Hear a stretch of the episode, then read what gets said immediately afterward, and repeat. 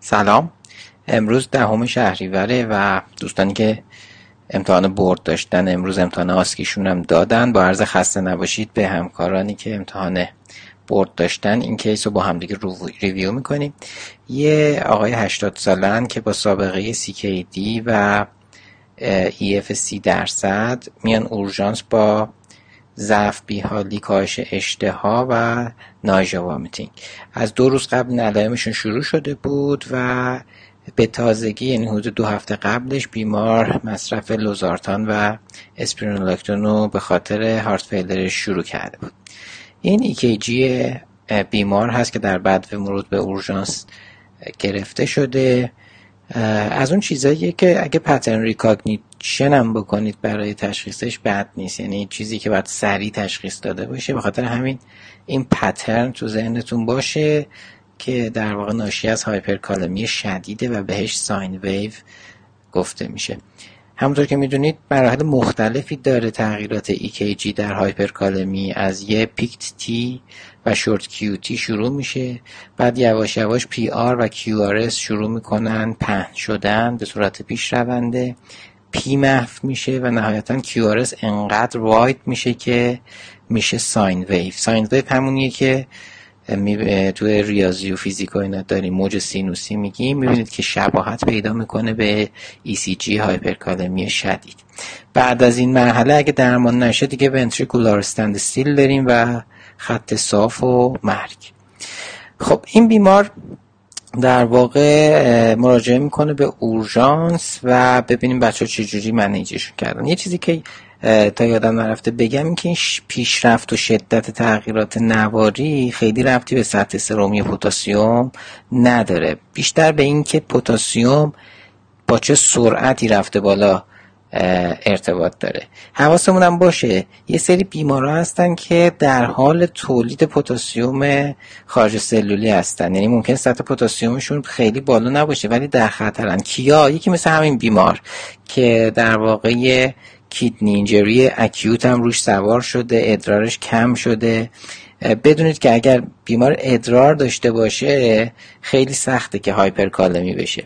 یا یه بیمارایی مثل tissue کسایی که tissue breakdown شدید دارن مثل مثل رابدومیولیز یا یا اونایی که crush injury دارن نه که از زیر آوار خارج میشن یا مثلا tumor lysis syndrome ا اینا در واقع تولید پتاسیم براشون هی داره انجام میشه. یا اونایی که GI bleeding دارن از تو رودهشون هی ممکنه پتاسیم جذب بشه. یا acidosis همینطور. یعنی اینا باعث میشه که اون پتاسیم اولیه‌ای که می‌بینید خیلی هم بالا نیست ولی تو این دسته بیماران یه دفعه برسه به یه جایی که یه همچین نوار قلبی براتون ایجاد بکنه. این case آزمایشش که اومده بچه ها دیدن کریاتینین چهار و نیم داشته پتاسیم 8 و پهاش سرمش هم 6 و 9 دهم بوده و شروع کردن درمان. درمان در واقع یه همچین حالتی. این اصلا اسم شما بهش میگیم چی؟ یه hyperkalemic emergency در واقع. درمانش یه سری درمانهای سریع اثر داریم مثل دادن کلسیوم که به صورت intravenous باید داده بشه حتما و انسولین گلوکوز که اینا سریع اثر می‌کنه. در مورد کلسیوم گلوکوز کلسیوم کلسیوم intravenous دو تا فرمولاسیون کلا وجود داره در مورد کلسیوم. یکیش کلسیوم گلوکونات یکی هم کلسیوم chloride ه ما معمولا از کلسیوم گلوکونات استفاده می‌کنیم چون کلسیوم chloride یه مقداری irritation local ش زیاده. حتما باید از CV line و اینا داده بشه. ولی کلسیوم گلوکونات رو میشه از peripheral داد.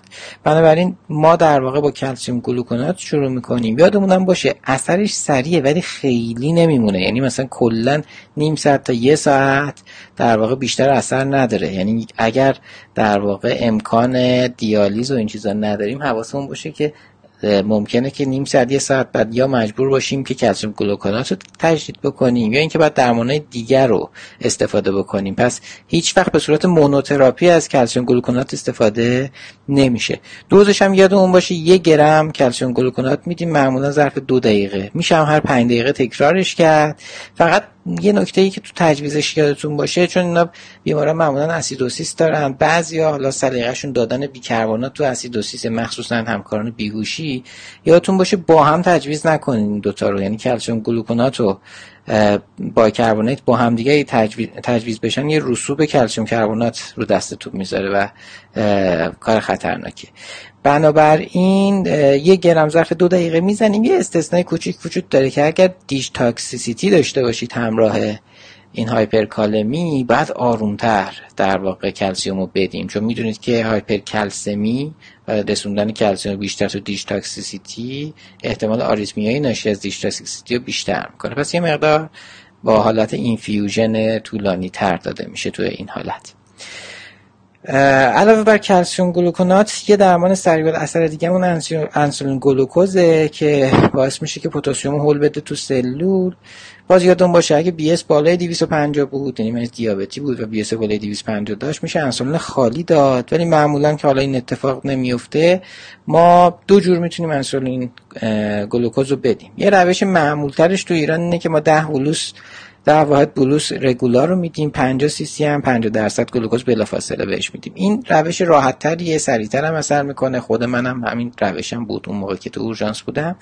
ولی مشکلش اینه که تو خیلی از بیمارا هایپوگلایسمی ممکنه ایجاد بکنه. یعنی اگه این روش رو استفاده می‌کنید بعد حواستون به قند مریض یه نیم ساعت بعد یه ساعت بعد باشه.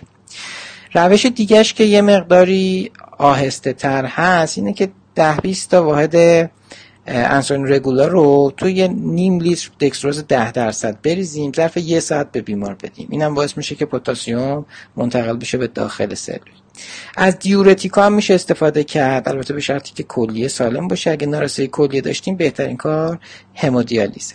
خب بچه ها به این بیمار در واقع این کارا رو می‌کنن. کلسیوم گلوکونات میدن انسولین گلوکوز میدن فروزماید هم دادن. حالا با توجه به کریاتینین بالاش شاید مثلا فروزماید خیلی موثر نباشه توی این بیمار و خب بلافاصله در واقع تصمیم می‌گیرن مریض رو ارجنت همودایالیسیس بکنن.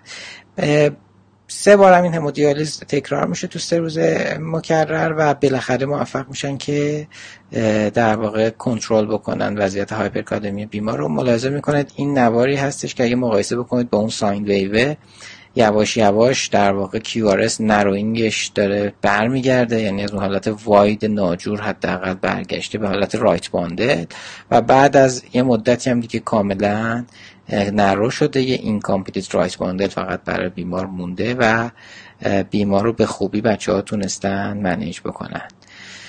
خسته نباشین و خدا نگه